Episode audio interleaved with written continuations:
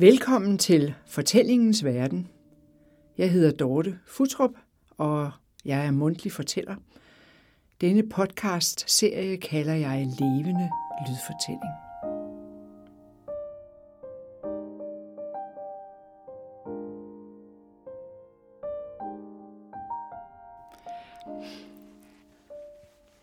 Vi skal til Grønland.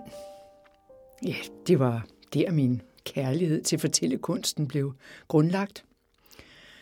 Du kan øh, lytte til fem fortællinger. Egentlig svarer det til de fem år, jeg boede i Nuuk med min familie.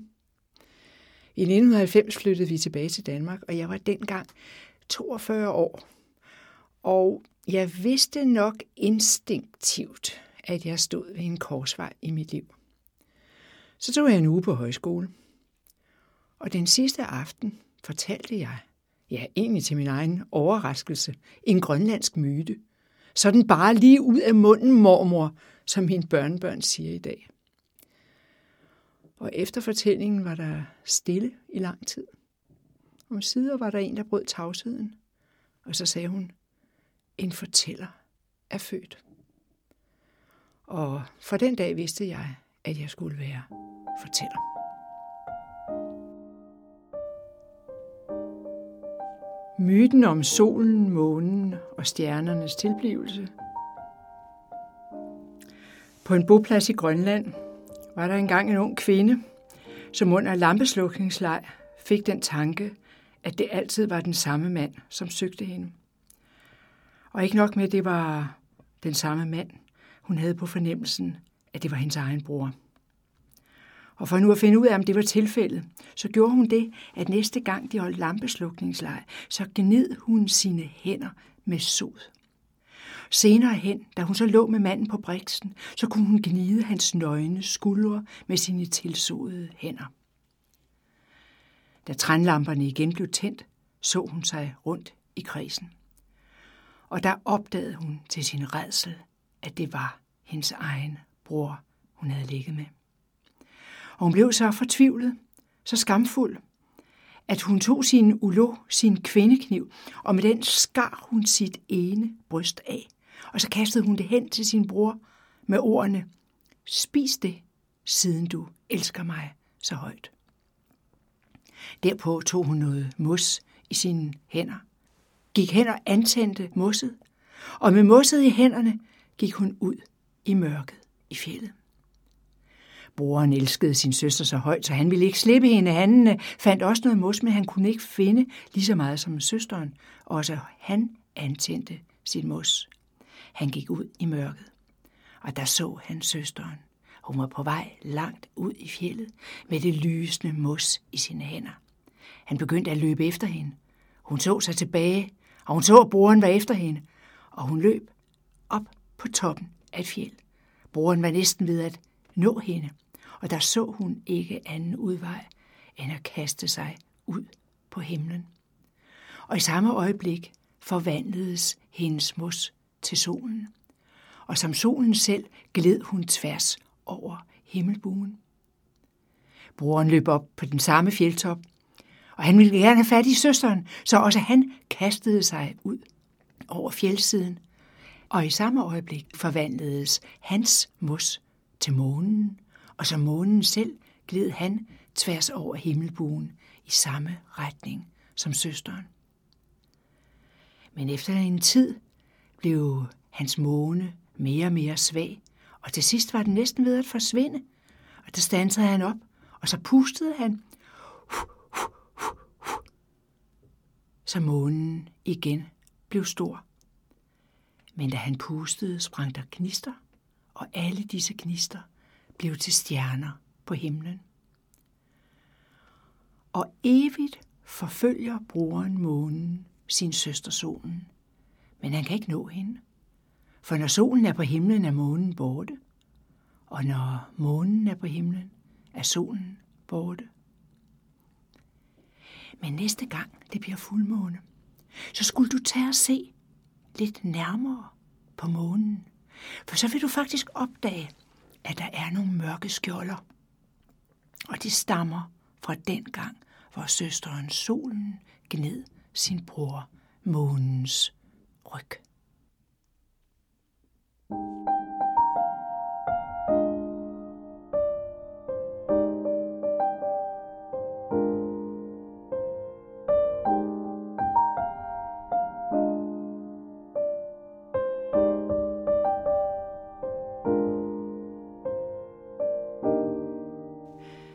Det var myten om solen, månen og stjernernes tilblivelse. Næste fortælling er kvinden, som dræbte manden med sin skønhed.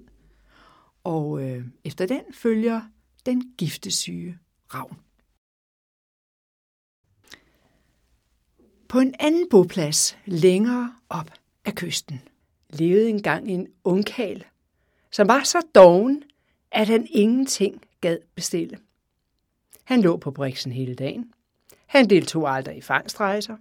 Når han var sulten, ja, så råbte han bare efter sin gamle mor. Giv mig noget at æde. Jeg vil have spæk, jeg vil have sælkød, og det skal være nu. Ungkalen fik alle måltider serveret. Han blev tykkere og tykkere. En dag kom et rygte til bopladsen. På en nærliggende plads skulle der bo en ung kvinde, som var meget smuk. Ja, hun skulle være så smuk, at mænd besvimede, blot de så på hende. Ja, ikke nok med det. Rygtet ville vide, at kvinden kunne dræbe en mand alene ved sin skønhed. Det troede ungkalen ikke på. Dræbe med skønhed? Ej, det er da umuligt. Det er løgn fra endetagen. Men historierne blev ved med at løbe om mænd, der var kommet slemt til skade ved mødet med den skønne kvinde. Så blev onkalen alligevel nysgerrig. Ah, det kunne godt være, at jeg skulle se lidt nærmere på hende. Så rejste han sin dogne krop fra lejet, men benene eksede under ham. Han vaklede ud i det skarpe solskin. Find min kajak, brølede han efter sine søstre. Pigerne ledte længe. De fandt kajakken under en tæt beplantning af fjeldsyre, af kvaen, kukleare og forskellige trolddomsurter. Rens kajakken og server så nogle urter og noget spæk, før jeg skal ud på min store rejse, sagde han. Midt og tilfreds kravlede han på alle fire ned til bredden. Han kantede sig ned i den snævre kajakåbning, og så støtte han fra land. Han roede i retning af den boplads, hvor den skønne skulle befinde sig. Ved ankomsten trak ungkalen sin kajak på land og lagde pagajen fra sig. Og så så han sig omkring. Bopladsen bestod af en halv snis huse, og bag et af husene opdagede han en smuk ung kvinde. Hun i akt tog ham nøje. Han så på hende, hun så på ham. Hun smilede, og straks besvimede ungkalen. Da han kom til sig selv, lå han på briksen i et fremmed hus. Mænd og kvinder stod bøjet over ham, og de hævde ham i håret, de klaskede hans kinder for at få liv i ham. Pas på de unge kvinder, de lokker med deres skønhed, lå en tandløs olding. Ungkallen så sig forsigtigt omkring. Bag oldingen kunne han skimte en ung kvinde. Det var den skønne. Hun smilede til ham, og straks mistede han bevidstheden. Ha, nu besvimer han igen, lå folk og blinkede til den skønne. De hældte vand over hans ansigt, mens de slog sig på lårene af grin. Lidt efter vågnede ungkalen. Han satte sig op på briksen og så sig forsigtigt omkring. Den skønne var i gang med at løsne sit lange hår. Bopladsfælderne forlod huset, og snart var han alene med kvinden. Hun tittede ud gennem to stride hårtjavser og smilede til ham, og han besvimede. Da han kom til sig selv, opdagede han, at den skønne var i gang med at redde et leje for to. Hun havde ryggen mod ham, og han kunne ikke få blikket fra de stramme sælskinsbukser og den brede bagdel. Det stride sorte hår skjulte hendes ansigt. Kvinden vendte sig halvt mod ham. Han anede hendes nøgne bryster, og så løftede hun en fli af sit hår. Hun smilede til ham, og han besvimede igen. Da ungkalen vågnede, tog han ikke åbne sine øjne. I stedet brugte han hænderne for at finde ud af, hvor han var. Han følte sig frem. Han mærkede et ansigt tæt ved sit eget. Bløde kinder, to øjne, en næse, en mund, to fine ører med flipper og kraftigt hår. Hans hænder gik på opdagelse, og han fandt en hals og runde skuldre, to bløde bryster, mave, brede hofter og et fugtigt skød. Ungkagen blev forvirret, forfjamsket, utålmodig, og han søgte dybere og dybere ind i kvindens skød. Og så forsvandt han. Næste morgen kunne bopladsfælderne ikke forstå, hvor ungkalen var blevet af. Den skønne lå alene på briksen. Hun sov tungt, men øh, manden var ikke ved hendes side. Så gav de sig til at lede både ude og inde. Hans kajak lå stadig optrukket ved bredden, men han selv var oplev borte. Ah, han strejfer vel rundt i fjellet, mente en. Og han er nok gået grevitok, som flere andre af hendes elskere mente en anden. Midt på dagen vågnede den skønne. Hun strakte sig og gabte af velvære efter den frydefulde nat. Så rejste hun sig og gik ud bag huset for at lade sit vand. Bopladsfælderne viskede og tiskede. Hun er blevet tyk. hun har nok spist ham, gnækkede den tandløse olding. Den skønne kom tilbage, og straks kunne de forsamlede konstatere, at hun nu så ud som sædvanlig. Den store mave var forsvundet. To kvinder listede om bag huset for at undersøge det sted, hvor den skønne havde forrettet sin nødtørft. Der fandt de ungkalen som skelet. Al hud og alle indvolde var opløst. Tilbage var kun hans kranium og knogler. Så voldsom havde hans elskov været. Og sådan døde ungkalen, fordi en skøn, ung kvinde smilede til ham og lod ham søge ind i sit skød.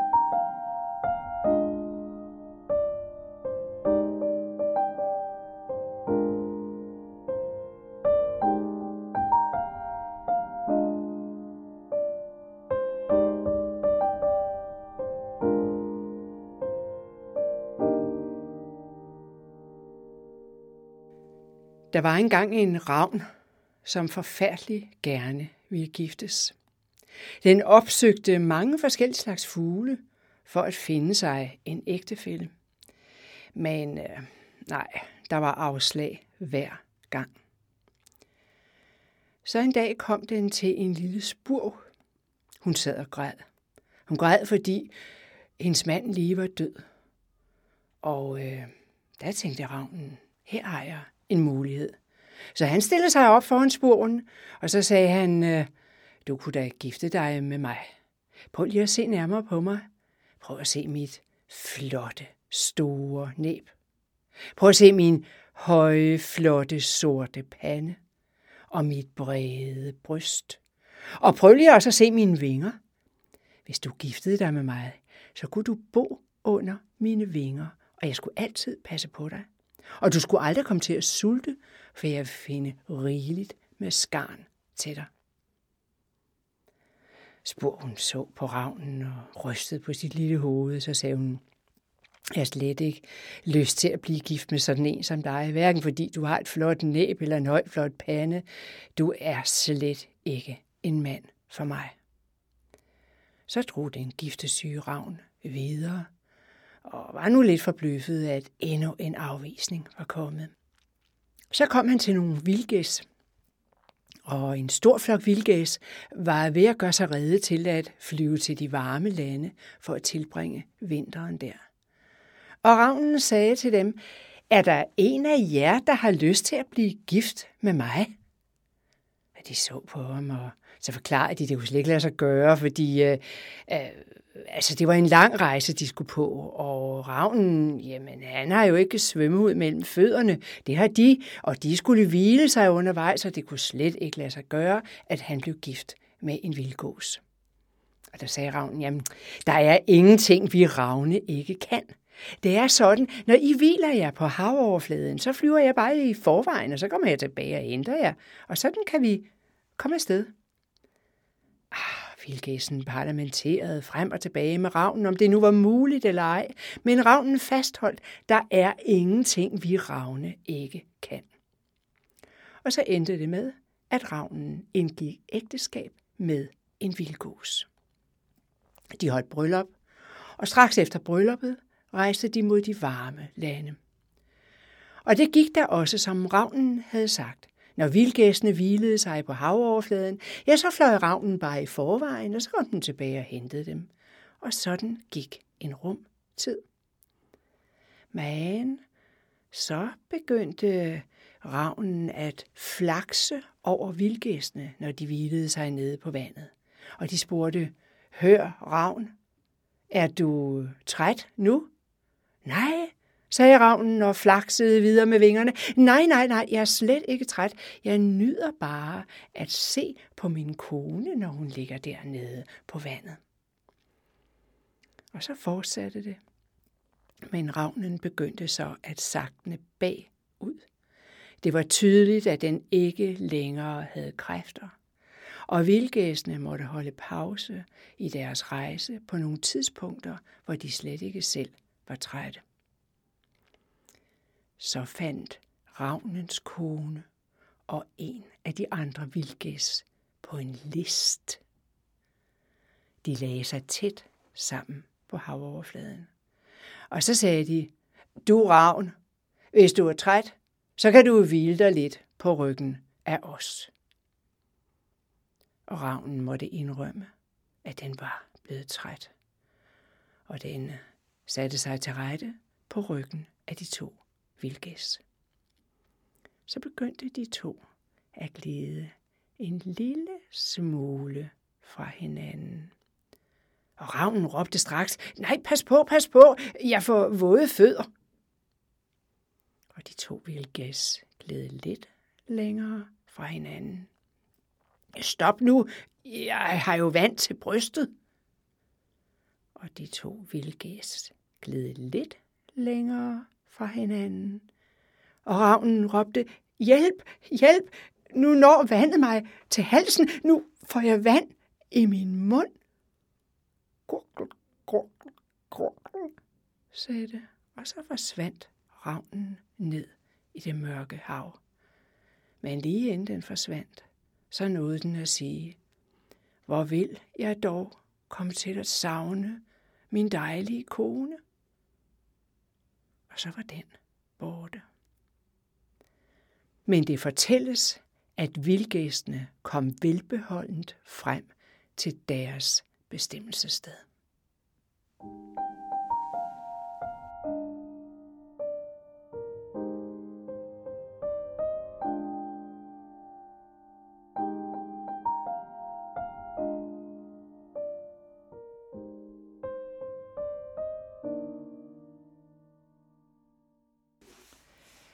Hullet i himlen er den næst sidste fortælling, og den har en helt særlig baggrund, fordi den også er udgivet som billedbog, illustreret af Lilian Brygger.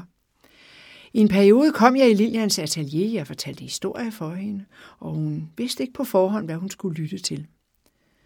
Så undervejs i fortællingen sad hun og lavede skitser på sine umiddelbare impulser, sine umiddelbare sansninger – og det blev så grundlaget for de endelige illustrationer i bogen.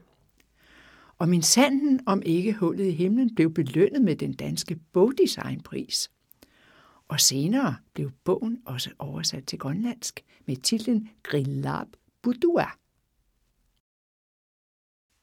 På en boplads i Grønland levede der engang en kvinde, som havde to voksne sønner. Begge sønner var meget dygtige fangstmænd – og kvinden var stolt af sine sønner, som enhver mor er det over dygtige børn. Men så skete det en gang, hvor de to sønner var på fangstrejse, at det blev et forfærdeligt vejr. Storm, orkan og bølger, der rejste sig i flere meters højde. Og den ene af sønnerne blev taget af havet. Den anden søn vendte hjem til moren og fortalte hende, hvad der var sket, og moren blev selvsagt meget ulykkelig. Men så skete det, at kort tid efter blev også den anden søn taget af havet. Og da moren fik besked om også denne søns død, ja, så faldt hun i en gråd, som var så dyb, at den slet ikke ville ophøre. Hun græd hele dagen. Hun græd natten med. Hele den næste dag og natten med. Og på tredje dagen fandt hendes bopladsfælder hende. De troede, hun var død af sorg. Og som skik er, lagde de hendes afsjælede læme på gulvet. Men kvinden var slet ikke død. Kvinden var på vej op gennem et hul i himlen. Hun kravlede igennem dette hul, og så kom hun til et sted, hvor hun aldrig før havde været. Hun fulgte en sti, en sti som snoede, og hun gik, og hun så sig omkring.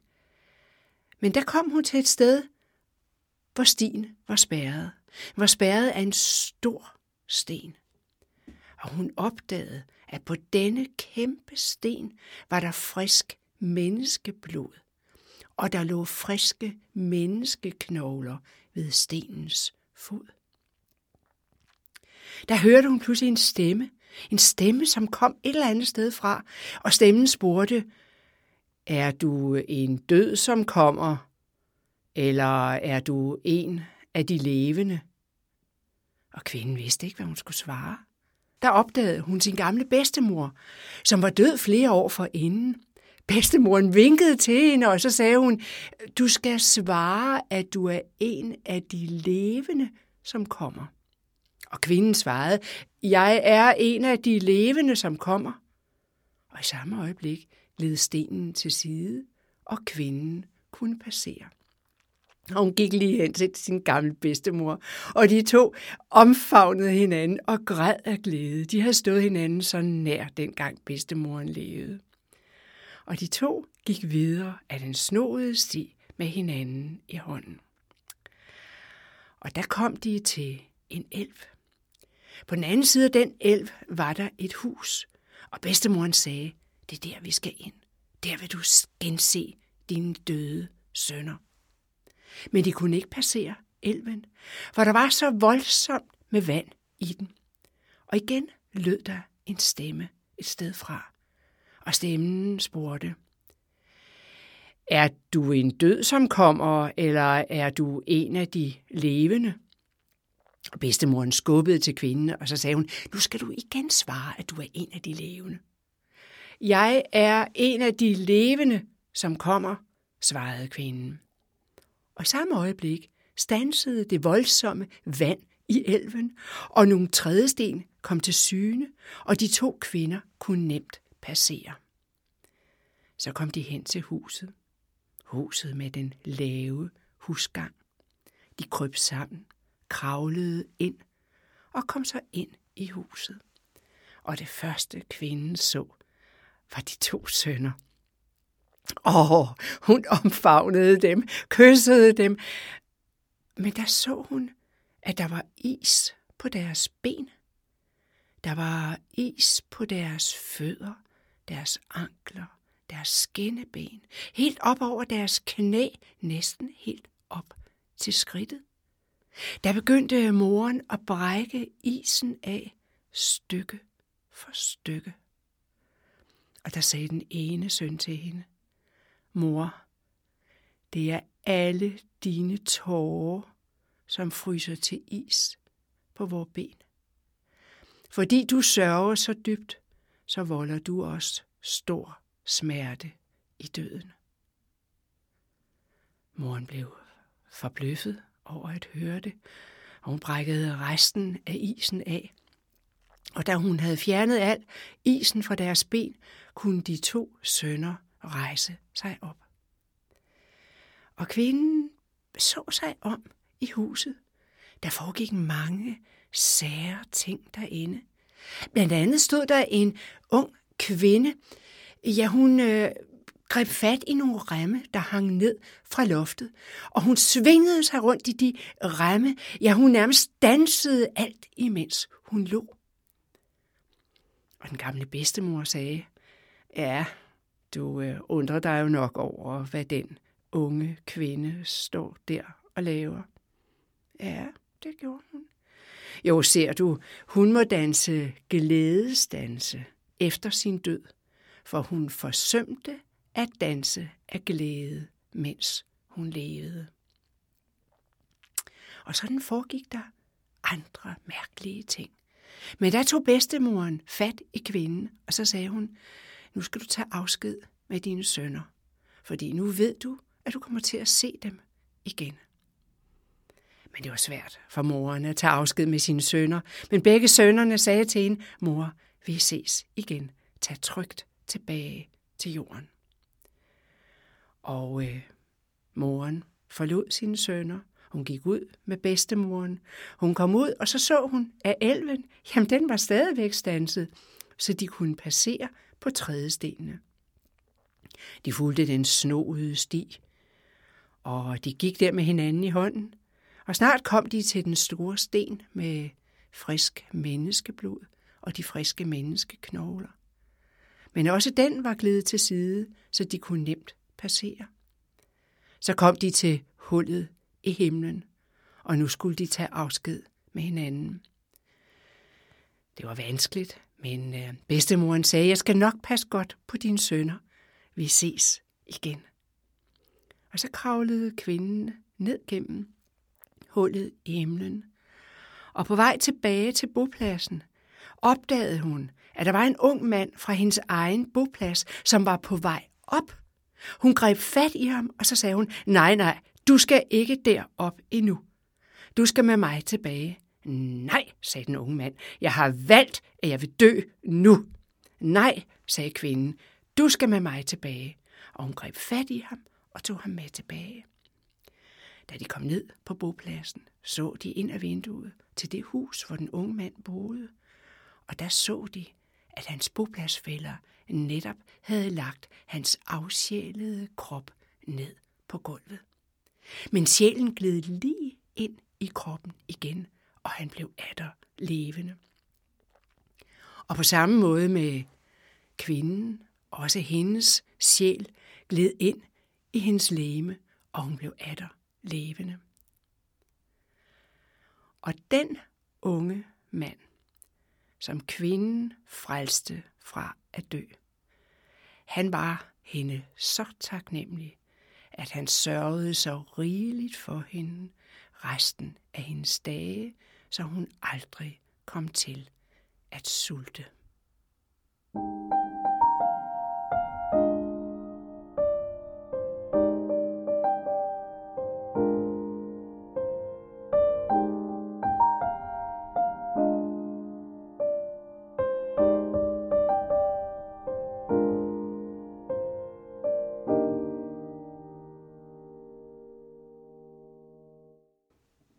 Der var engang en flok mænd, som i deres kajakker kom til en boplads i Grønland, hvor de ikke før havde været.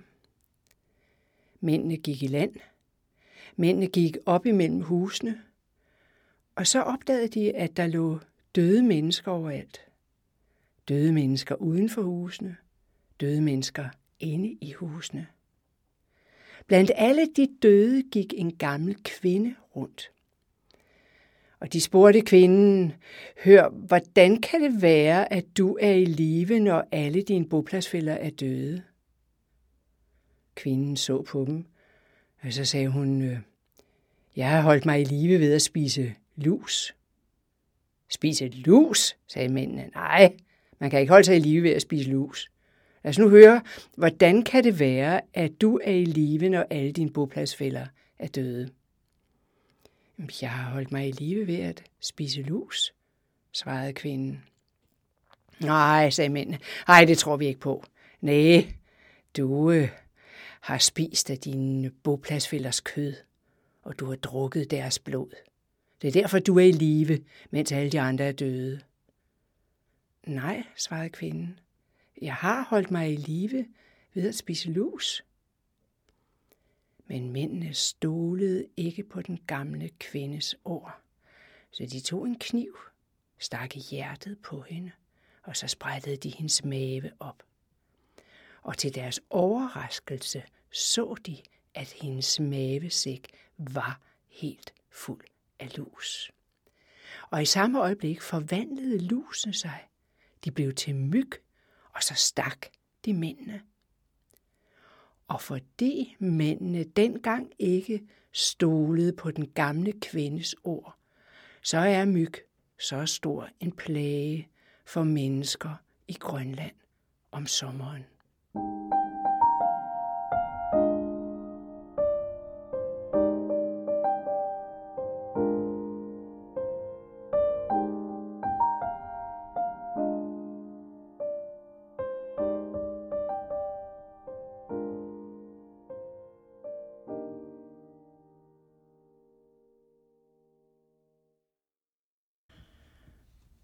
har lyttet til Levende Lydfortælling med mig, Dorte Futrup.